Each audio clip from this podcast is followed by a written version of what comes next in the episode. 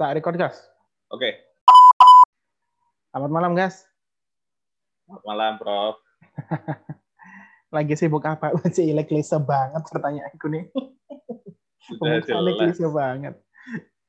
Ya. Sibuk menyimak transisi pemerintahan Amerika. Kesibukan saya cuma luar biasa. Ngeri. Apa yang menarik dari situ, guys? Pasca Biden dilantik nih. Dia dilantik kapan nih? Kemarin deh, apa? Tadi malam. Kemarin malam, sorry, bukan tadi malam. Kemarin malam kan bedanya 12 jam ya? Ya. Oke. Sekarang pagi ini hari pertama dia full sehari. Kalau kemarin kan cuma setengah hari karena dia dilantik di siang hari. Iya. Jam 12. Hari ini hari pertama fullnya dia. Oh, ini berarti si Biden hari pertama di office ya? Kemarin sudah. Oh, kemarin. Wah, kemarin sore sudah, kemarin sore. Sama anak-anak White House di ospek nggak tuh ya? Anak baru sini. Nggak ada yang ospek. Siapa mau ospek? Yang kemarin harusnya yang di ospek. Oh, yang ini kan nggak perlu ospek. Iya, yang ini anak lama tapi sok-sokan baru lama aja gitu. Iya. Gini ini kalau di kantor si Biden lagi ngapain ya? Oh, dia lagi sibuk banget, Bro. Karena dia berjanji di hari pertamanya dan dia sudah lakukan itu kemarin. Jadi Biden ini jadi presiden paling sibuk. Tapi kenapa dia paling sibuk? Satu, karena kerjaannya banyak ketika dia pertama kali masuk ke kantor. Jadi dia masuk kerja hari pertama, masih penyambutan. Kemarin kan penyambutan, inaugurasi kan pengukuhan nih. Serah terima sertifikatnya kemarin. Kerasa presidennya kemarin ya. Sekarang kerasa pegawainya nih si Biden.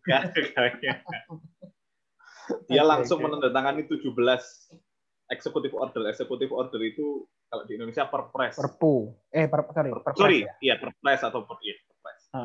Yang menghabisi dalam tanda kutip kebijakan-kebijakannya Trump yang nggak masuk akal. Jadi dia membunuh, mengganti kebijakan-kebijakan Trump yang nggak masuk akal. Salah satunya dari beberapa yang di reverse itu Amerika kembali ke Paris Climate Agreement. Lalu kemudian Amerika Serikat kembali masuk ke WHO negosiasi karena kemarin negosiasinya untuk keluar. Trump negosiasi untuk keluar, Biden di hari pertamanya kembalikan Amerika masuk ke WHO. Yang ketiga, berarti Amerika masuk ke elit global lagi ya? Iya betul. Karena kalau di era Trump kan dia sudah nggak elit, dia sudah masuk dengan dunia ketiga. Kalau kita ngomong di podcast kemarin ya, Banana Republic. Iya, Banana Republic. Kemarin ada yang nanya loh, Banana Republic itu apa? Iya, sayangnya kita nggak bisa jelaskan karena itu kita harus tanyakan John Bush. Kenapa banana ya? Kenapa nggak durian atau apa? Karena mungkin tahunya mereka banana. Gitu. Dan yang paling bukan kontroversial, yang paling mendapatkan banyak sorotan adalah Biden itu kemudian mencabut larangan imigrasi. Bagi kalau kita tahu kan Trump itu membatasi masuknya orang-orang dari negara-negara Muslim, negara-negara teroris kata dia kan. Nah, aturan-aturan itu kemudian dihapus oleh Biden pada beberapa jam pertamanya di office, 9 jam pertamanya dalam Gedung Putih. Jadi dia sangat sibuk. Gitu ya? Iya, karena dia sudah berjanji untuk itu, untuk melakukan, mengubah kebijakan-kebijakan kontroversial era Trump. Oh, masih bangun tembok nggak sih? Nah, itu juga di-stop oleh Biden. Ini kayak obrolan kontraktor ya, masih bangun tembok nggak sih? Di kamar mandi. Langsung stop. Di hari pertama langsung di-stop semua kebijakan kontroversial. Temboknya Trump tuh udah kebangun berapa panjang sih? Ini pertanyaan yang susah dijawab. Karena satu, sebetulnya sudah ada tembok. Tanpa Trump minta bangun tembok pun sebetulnya sudah ada tembok, Bro. Tapi dengan didorong oleh Trump. Tapi dengan spek ini kan, spek yang minta Trump. Ya, itu permasalahan spek tidak Trump. Nyerempet HI kolaborasi dengan kontraktor ini. Nah, iya benar.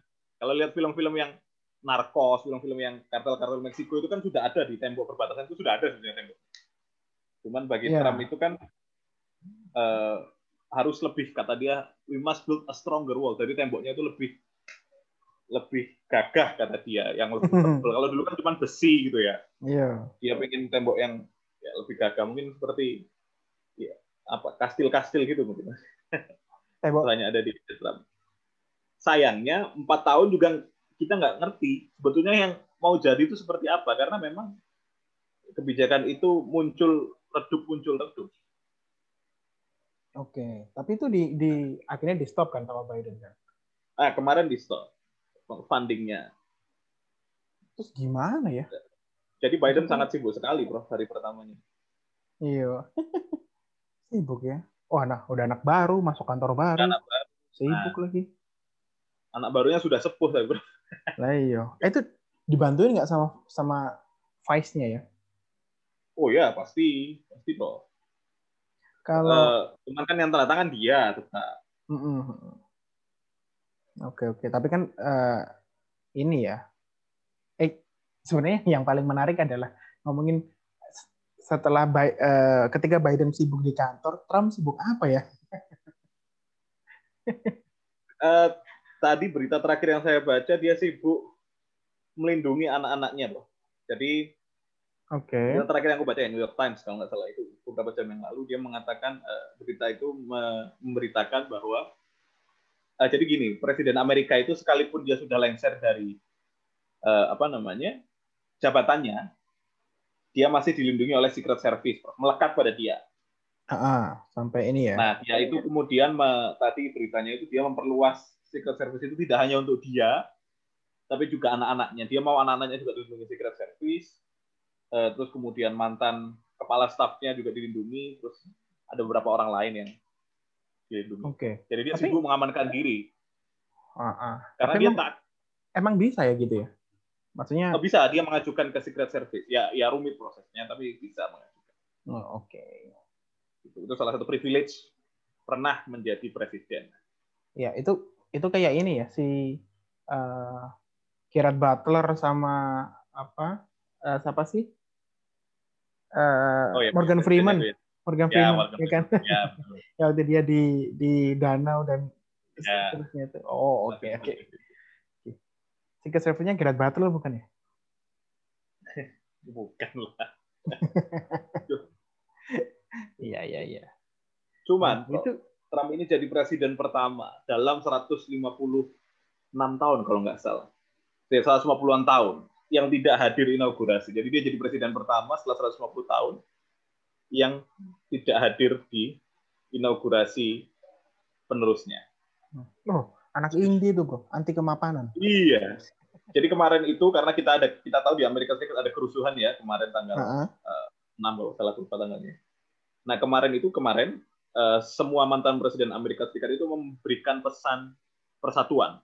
Jadi ada presiden yang hadir kemarin, ada Bill Clinton, George Bush Junior, kemudian Obama, dan Jimmy Carter. Yang masih hidup kan 4 orang itu. Ya, dengan Trump. Jimmy Carter masih hidup, cuman beliau tidak bisa hadir inaugurasi karena concern kesehatan, kan sudah sepuh sekali. 90-an. Nah, akhirnya Jimmy Carter menitipkan pesan kepada kalau nggak salah tertulis untuk dibacakan dalam video. Itu videonya cukup viral karena gayanya gaya boyband gitu. Jadi ada George Bush berdiri di tengah, kemudian Bill Clinton di kanan, Obama di kiri. Mereka memberikan pesan persatuan. Nah uniknya Trump tidak hadir. Jadi dia jadi presiden pertama yang tidak hadir. Either dia masih sakit hati atau ya itu tidak bisa move on dia. Atau concern kesehatan bro. Karena kan atau kesehatan, ya betul. Karena Trump bisa juga sudah sepuh ya. Sudah sepuh dan senang makan McD. Betul.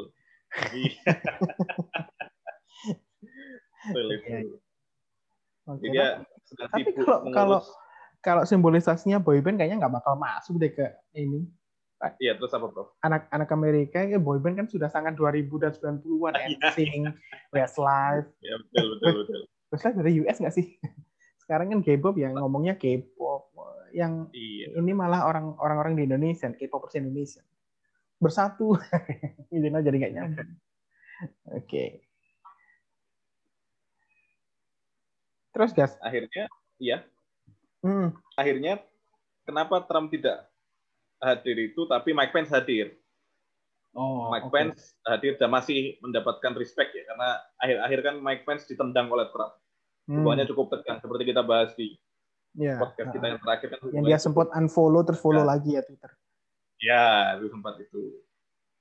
Oke. Karena banyak yang memberitakan Trump ini banyak masalah nanti setelah nggak jadi presiden. Karena ketika dia jadi presiden kan dia punya imunitas khusus.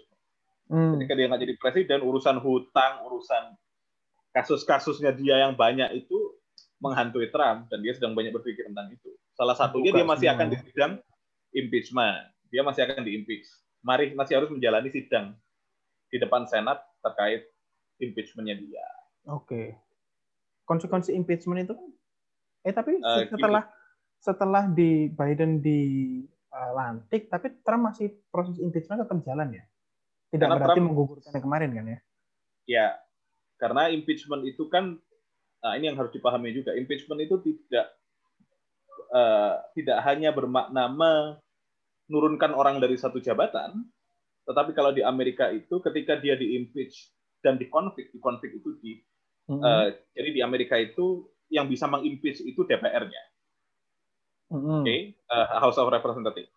Jadi Trump itu sudah official diimpeach 2 kali. Satu-satunya presiden dalam sejarah yang diimpeach 2 kali. Nah kemudian setelah diimpeach kan harus dibawa ke Senat. Di Senat itu diputuskan apakah dia di-remove dari jabatannya, dicopot dari jabatannya atau tidak, kalau masih menjabat. Nah, kenapa di Senat itu masih diteruskan impeachment sekalipun Donald Trump sudah tidak menjabat? Karena orang yang di-impeach dan dicopot oleh Senat, bahasanya kan dicopot, dikonflik oleh Senat, itu dia tidak bisa maju lagi dalam jabatan federal apapun. Nah, itu yang sedang dikejar. Supaya di masa depan, Trump itu kalau sudah di-impeach dan dikonflik oleh Senat, dia tidak akan bisa untuk mengambil jabatan, tidak bisa dipilih politik lagi ya, jabatan federal lagi. Itu yang sedang dikejar. Oh iya, kan nggak lucu kalau dia diimpeach sekarang terus kemudian 5 tahun lagi dia jadi lagi. Dia jadi lagi. Nah, itu tapi potensi itu ada kan, Gas? Karena potensi kita lihat ada. Militansi pendukungnya kayak gitu. Betul. Tuh, tapi sudah banyak yang mulai sakit hati, Bro. Karena banyak sakit hati karena kenapa Trump kok pergi dari Gedung Putih, katanya dia menang. Kenapa kok dia pergi, dia kok ngalah gitu kan? Karena banyak karena ya begini ya, Prof. Psikologinya pendukung Trump itu kan mereka percaya bahwa Trump menang. Tapi mereka harus melihat fakta bahwa kemarin Trump pergi untuk terakhir kalinya dari Gedung Putih. Kan ada mereka seperti dihadapkan pada realitas. Jadi mereka percaya Trump itu menang, tapi kenapa kok dia harus pergi? Harusnya kalau menang tetap di Gedung Putih. Nah, itu sedang terjadi gejolak-gejolak itu dalam basis pendukung Trump. Yang kirain karena Trump jadi Manhunt, enggak ya? Oke. Ya, tapi yang menarik sekarang setelah kita ya karena selalu kalau ngomongin Amerika Serikat akhir-akhir ini mau ke apapun topiknya kan karena semua karena Trump. Ujung-ujungnya Trump kan. Sekarang kita coba geser dikit ke depan kira-kira prediksimu setelah Biden menjabat beberapa lama, posisi AS gimana nih? Kita coba pakai sudut pandang HI lah. Ya, di dunia. Di dunia. Masihkah jadi superpower? Terus kemudian gimana pandangan orang soal demokrasi yang selama ini kiblatnya adalah ke US? Contoh mereka sendiri juga punya problem besar dengan itu. Ternyata. Masalah itu. Betul. Secara kapabilitas masih superpower itu tidak terbantahkan.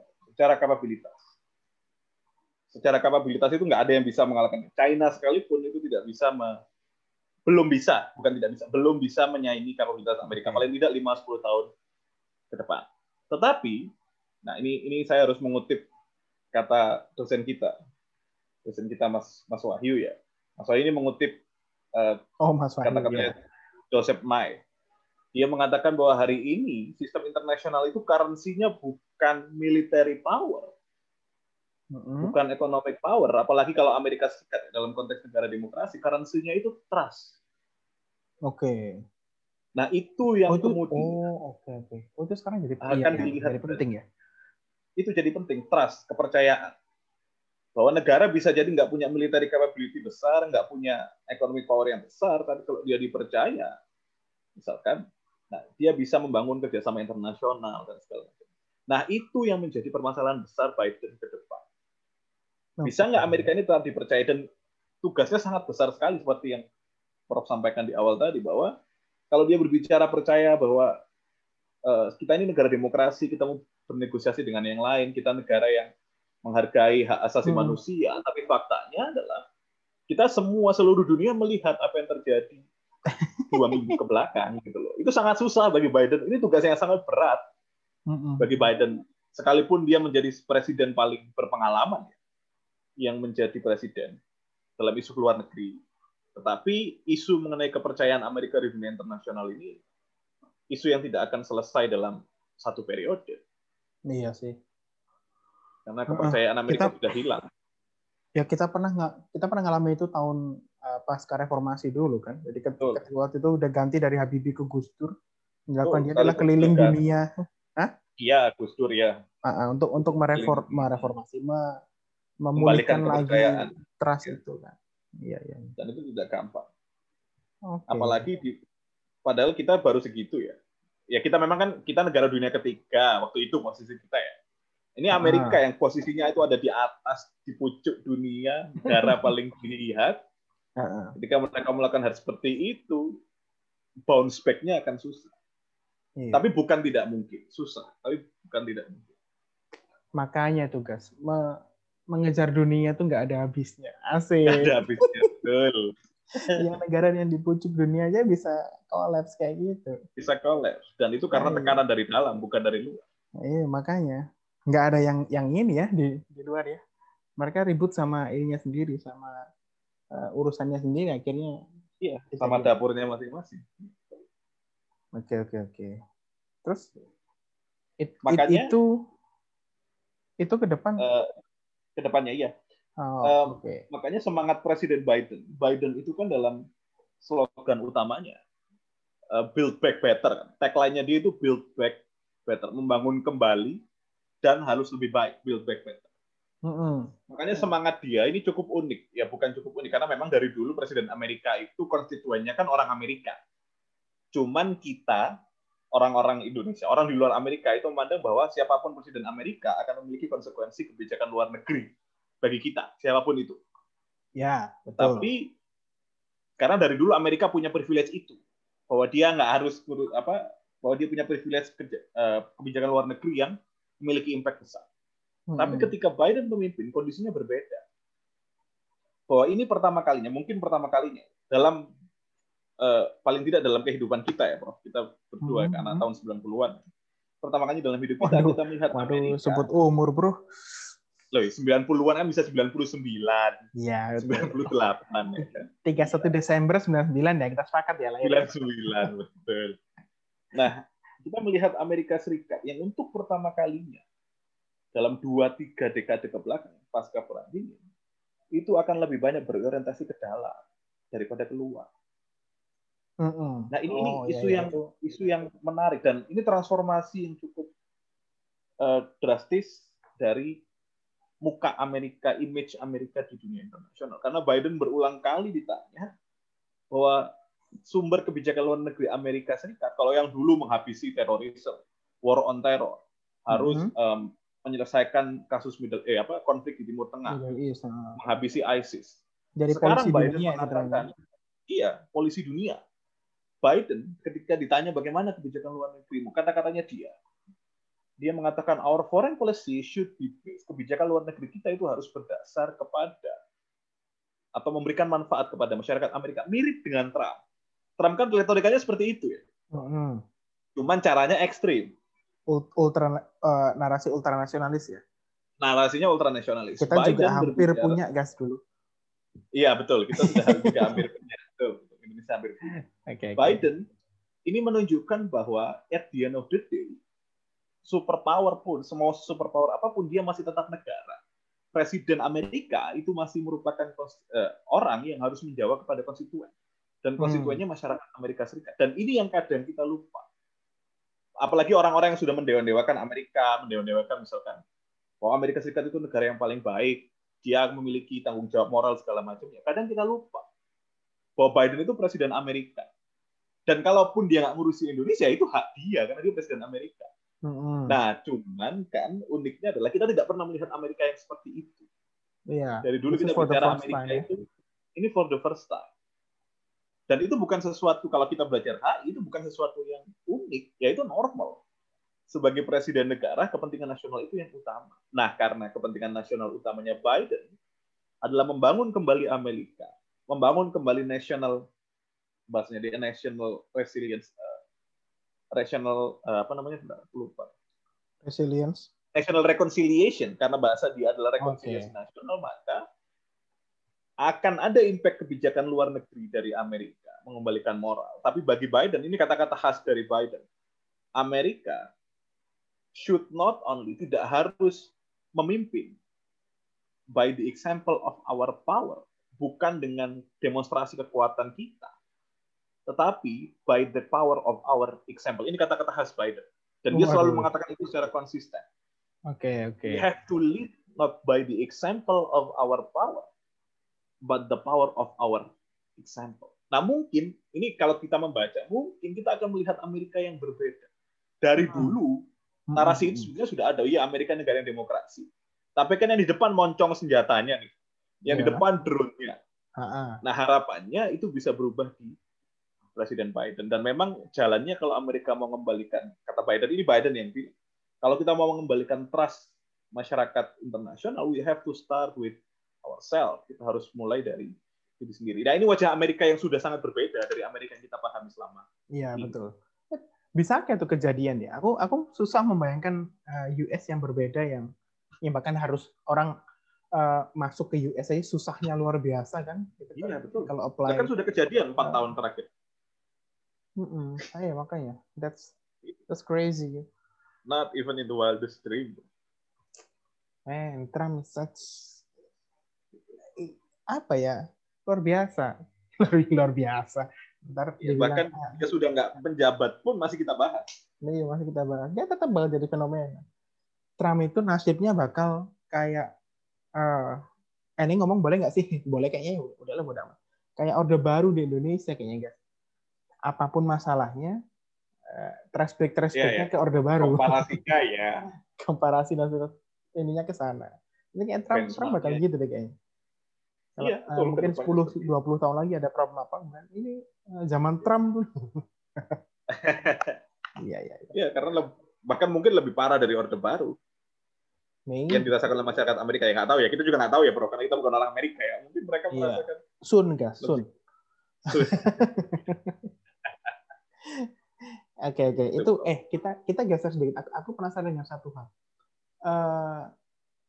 Dalam beberapa tulisan yang tak baca di atau di sosial media atau di portal berita, sosok vice president itu juga mencuri perhatian.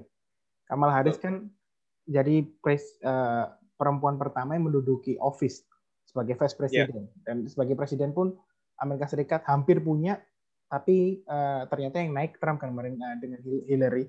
Ya, 2016. Ya. Aspek itu sejauh mana bakal berpengaruh ke depan? Pandanganmu gimana, guys?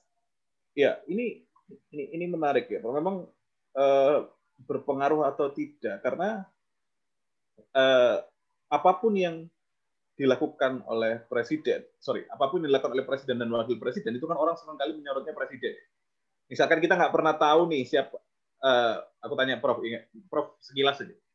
Wakil presidennya George Bush ya, Bro? Oh, lali, Bro. Nggak, ya kan?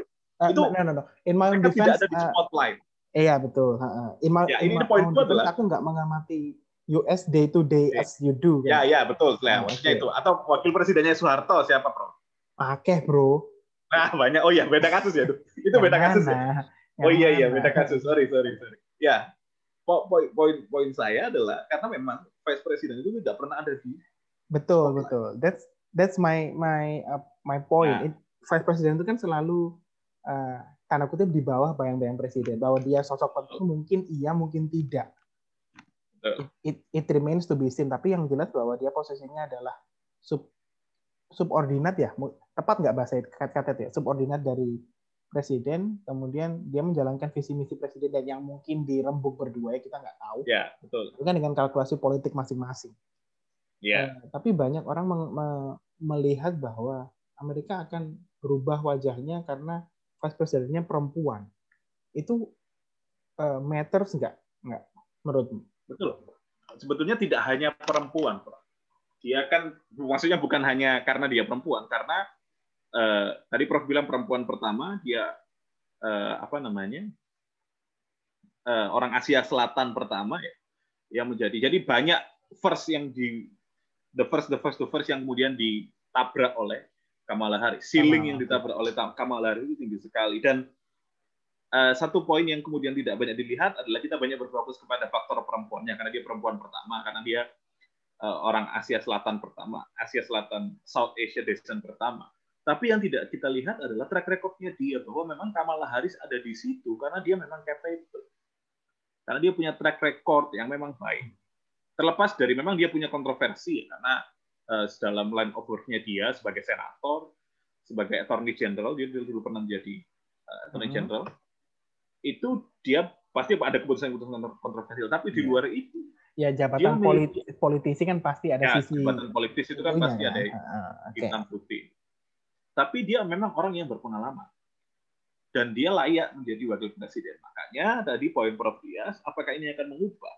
Apa karena dia perempuan, dia voicing concern itu satu sisi, tetapi sudah mulai banyak narasi yang berkembang bahwa Harris ini akan menjadi one of the, if not the, salah satu, kalau bukan wakil presiden yang paling berpengaruh dalam sejarah Amerika Serikat. Karena apa yang dilakukan oleh Kamala Harris ini, kemudian resonance, apa ya resonance itu, menghasilkan banyak, ya ketemu dengan banyak ide-ide yang selama ini tidak pernah muncul. Jadi yang membedakan Amerika Serikat dengan, ya di sini di Indonesia kan juga ada yang kantor presiden dan kantor wakil presiden. Ya kan, Prof? Maksudnya mereka punya, ya pasti punya kantor sendiri, mereka punya tugas fungsi sendiri. Nah, tetapi di Amerika Serikat ini presiden dan wakil presiden, apalagi dalam banyak hal, itu memiliki otoritas yang sebetulnya hampir sama, dalam artian mereka sama-sama bisa membuat kebijakan, mereka sama-sama bisa bikin policy. Nah, ini yang kemudian menjadi optimis, membuat banyak orang di Amerika optimis. Sekalipun presidennya Biden, orang yang sudah sepuh ya, secara usia mungkin dia cuma bisa 1 term, tetapi dan karena begini, karena di Amerika Serikat itu ada narasi-narasi orang-orang karena sudah capek dengan Trump, makanya ya sudahlah nggak apa-apa presidennya Biden, karena yang bisa menang cuma Biden, sekalipun Biden itu orang yang sebetulnya secara policy dia itu orang yang ada di tengah, yang itu keuntungan dan kelemahannya dia, karena dia ada di tengah. Jadi, dia bisa mengakomodasi banyak orang, tapi dalam banyak isu dia tidak bisa membuat kebijakan yang kontroversial. Nah, Kamala Harris di satu sisi itu orang yang cukup tegas pada prinsip. Dia sangat kuat secara prinsip, dia kuat secara expertise, dia bisa. Nah, ini menurut orang-orang nggak apa-apa, sekalipun presidennya Biden. Jadi kalaupun Biden itu hanya menjadi simbolisasi tadi rekonsiliasi nasional, di belakang dia masih ada orang yang secara expertise. Bukan saya mendiskreditkan Biden, bukan, tetapi Biden itu secara figur. Nah, dia bisa menang karena figur. Nah, Kamala Harris ini ada di situ karena memang dia capable dan dia layak. Substance-nya dia ya. Oh, itu justru dia. Gini. Dan, kalau di Amerika Serikat secara konstitusi, kalau presidennya tidak mampu lagi menjabat, entah sakit atau karena wakil presiden naik. Wakil presiden naik ya. Wakil presiden naik. Itu line of menjelaskan banyak hal sih. Jadi kenapa Kamala itu, kenapa Biden dan segala macam ya. Kalau di cuman baiknya Biden. Ya, kalau di ya, sorry. Negara yang di mana gitu kan? Ya, banana republik tadi. Kan di negara yang mana kan kebalik kan, presiden dan justru wapresnya yang berpotensi untuk untuk menjadi motor persatuan Betul. Ya. Nanti kita reverse ke Amerika. Emang Anda pikir kita lagi ngomongin negara mana? Dan ada satu lagi fungsi yang mungkin orang tidak banyak tahu, dan itu tidak ada di negara yang Prof sebut tadi. Karena wakil presiden itu adalah presiden senat. Dan ini yang sangat penting. Ini mengapa Kamala Harris itu tadi Prof tanya apakah dia akan bisa sangat powerful? Sangat-sangat powerful Kamala Harris di Amerika. Karena di Amerika Serikat itu semua kebijakan, kalau Biden misalkan mau membuat kebijakan Green New Deal, mengubah struktur energi Amerika dari minyak ke energi terbarukan misalkan, itu kan kebijakan besar. Itu harus di-approve oleh Senat. Nah, Biden secara konstitusi, wakil presiden Amerika itu adalah presiden Senat. Jadi Senat Amerika itu kan orangnya 100, Prof. 100 orang bulan. Kalau deadlock 50-50, yang memecahkan deadlock adalah wakil presiden. Nah, ini yang membuat dia menjadi sangat powerful. Dan Biden itu orang yang menyadari tentang itu.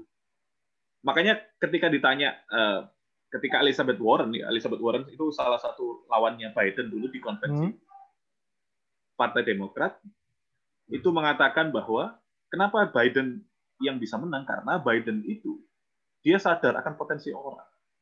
Jadi ketika kemarin memilih kabinet misalnya, Prof. Tipe-tipe manajer ya dia ya. Tipe-tipe manajer, memang dia secara policy memang dia tidak begitu bagus, dia secara expert, secara knowledge mungkin dia tidak banyak tahu tentang hal-hal detail, tapi dia bagus memilih orang. Contohnya adalah ada presiden di Amerika. Kalau misalkan orang Partai Demokrat jadi presiden, kabinetnya itu nanti akan diisi oleh senator-senator Demokrat yang ada di Senat. Jadi naik pangkat, jadi senator naik jadi menteri. Nah Biden ini dia tidak mengambil banyak senator, atau bahkan hampir nggak ada. Aku harus cek lagi. Tapi kalau nggak salah sejauh ini tidak ada senator yang kemudian dipilih Biden jadi anggota kabinet. Ketika ditanya Biden, Kenapa Anda tidak memilih mengikuti presiden mengangkat anggota Senat jadi kabinet? Kata dia, karena aku butuh orang-orang kuat di Senat. Karena isu yang akan kita lakukan ke depan, ketika Biden itu kan kebijakannya cukup ambisius. Dihadapkan dengan COVID, dia harus membuat paket legislasi terkait penanganan coronavirus. Dia mau mengubah Amerika menjadi negara yang lebih hijau, membuat kebijakan imigrasi yang lebih luas setelah Trump. Dan itu tidak bisa dilakukan Biden secara eksekutif saja. Dia harus mendapatkan dukungan legislatif. Dan Kamala Harris sebagai wakil presiden itu orang yang dia dulu mantan Senat. Dia kan orang Senat. Dia mengerti dinamika Senat. Dan otomatis dia jadi wakil presiden, dia akan memberikan suara terakhir. Last vote itu ada di tangan Kamala Harris. Makanya ini menjadi posisi yang unik. Apalagi dia tidak hanya menyuarakan, tidak hanya menjadi simbolis tadi upaya Biden untuk menggolkan kebijakan-kebijakan perubahan ambisiusnya dia, tetapi yang seperti Prof katakan di awal, Kamala Harris ini juga menjadi simbolisasi bahwa suara-suara minoritas itu juga bisa tercover. Karena selama ini itu isu yang dibawa oleh Kamala Harris di Senat. Isu-isu tentang people of color, isu tentang minority, itu isu-isu yang dibawa oleh Kamala Harris. Apalagi kan timpangnya gini tuh, guys. Yang Trump kemarin tuh dia sangat attached dengan image playboy dan tidak peduli gender dan abusive terhadap perempuan. Sekarang penggantinya adalah perempuan, salah satunya di office karena perempuan. Itu kayaknya menarik untuk disimak lebih lanjut deh. Itu yang harus disimak lebih. Jadi gini guys. Ini mungkin topik-topik terakhir lah yang kita bahas. Aku tuh penasaran kira-kira siapa pemimpin negara pertama yang datang berkunjung ke Amerika Serikat setelah Biden dilantik. Berkunjung belum ada. Jadi kemarin belum ada konfirmasi baik siapa yang akan berkunjung karena kondisi COVID ya, Bro. Kondisi COVID ya. Belum juga ada info Biden kunjungan luar negeri pertama kemana, belum ada info. Tetapi sudah ada jadwal siapa siapa pemimpin negara lain yang dihubungi oleh Biden. Kira-kira siapa, Bro? Oleh Biden kan? Ya, yang menelpon Biden. Jadi Biden itu punya jadwal besok hari Jumat dengan satu pemimpin negara. Kira-kira siapa, Bro? Siapa enggak? Presiden salah satu negara di Asia Tenggara. Jadi presiden pertama, pemimpin kepala negara pertama yang akan berinteraksi dengan Biden adalah Justin Trudeau. Dan itu sangat natural sekali. Ya. Ini menunjukkan corrected. Ya. Justin Trudeau. Ini menunjukkan yaitu tadi bahwa memang fokusnya Biden karena Kanada itu tetangganya dia.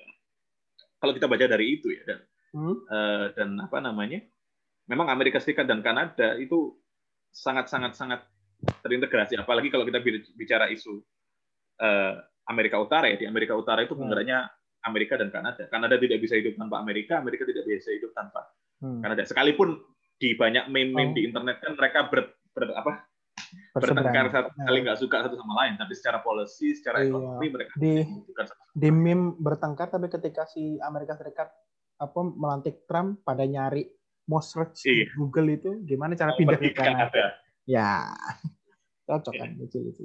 Iya ya. Oke, jadi itu yang pertama Justin Trudeau, bro. Yang official ya kita nggak tahu ya apa yang unofficial ya. Yang lebih di belakang kan urusan lain ya. Tapi aku penasaran siapa yang pertama kali datang ke Amerika Serikat ketika setelah Biden ini. Ya. Itu ya karena mungkin kondisi COVID jadi belum bisa dilihat. Belum ya. Itu menarik dan it means something kan. It means betul. Siapa nanti Obama, yang bakal datang pertama? Ya, kalau nggak salah Obama dulu Shinzo Abe. Kalau nggak salah, Shinzo Abe. Donald Trump juga kalau nggak salah Shinzo Abe. Kalau nggak salah. Bukan Kim Jong Un, nggak ya? Kim Jong Un itu kan Singapura kan. Reality show, itu kan part of reality show dulu. The Apprentice. Iya. Guys, kayaknya kita ngobrol. Udah lama nih kita, nanti yang dengar paling juga di skip nanti di skip kalau ada yang denger. ya sudah lah, kita kan niatnya ngobrol-ngobrol aja saling aku suwi gak ketemu awak, bro. Iya kalau nggak ketemu kan sudah lama, bro, kondisinya seperti itu. Stop ya guys. Thank you bro. Terima kasih. Sampai jumpa lagi. Yuk.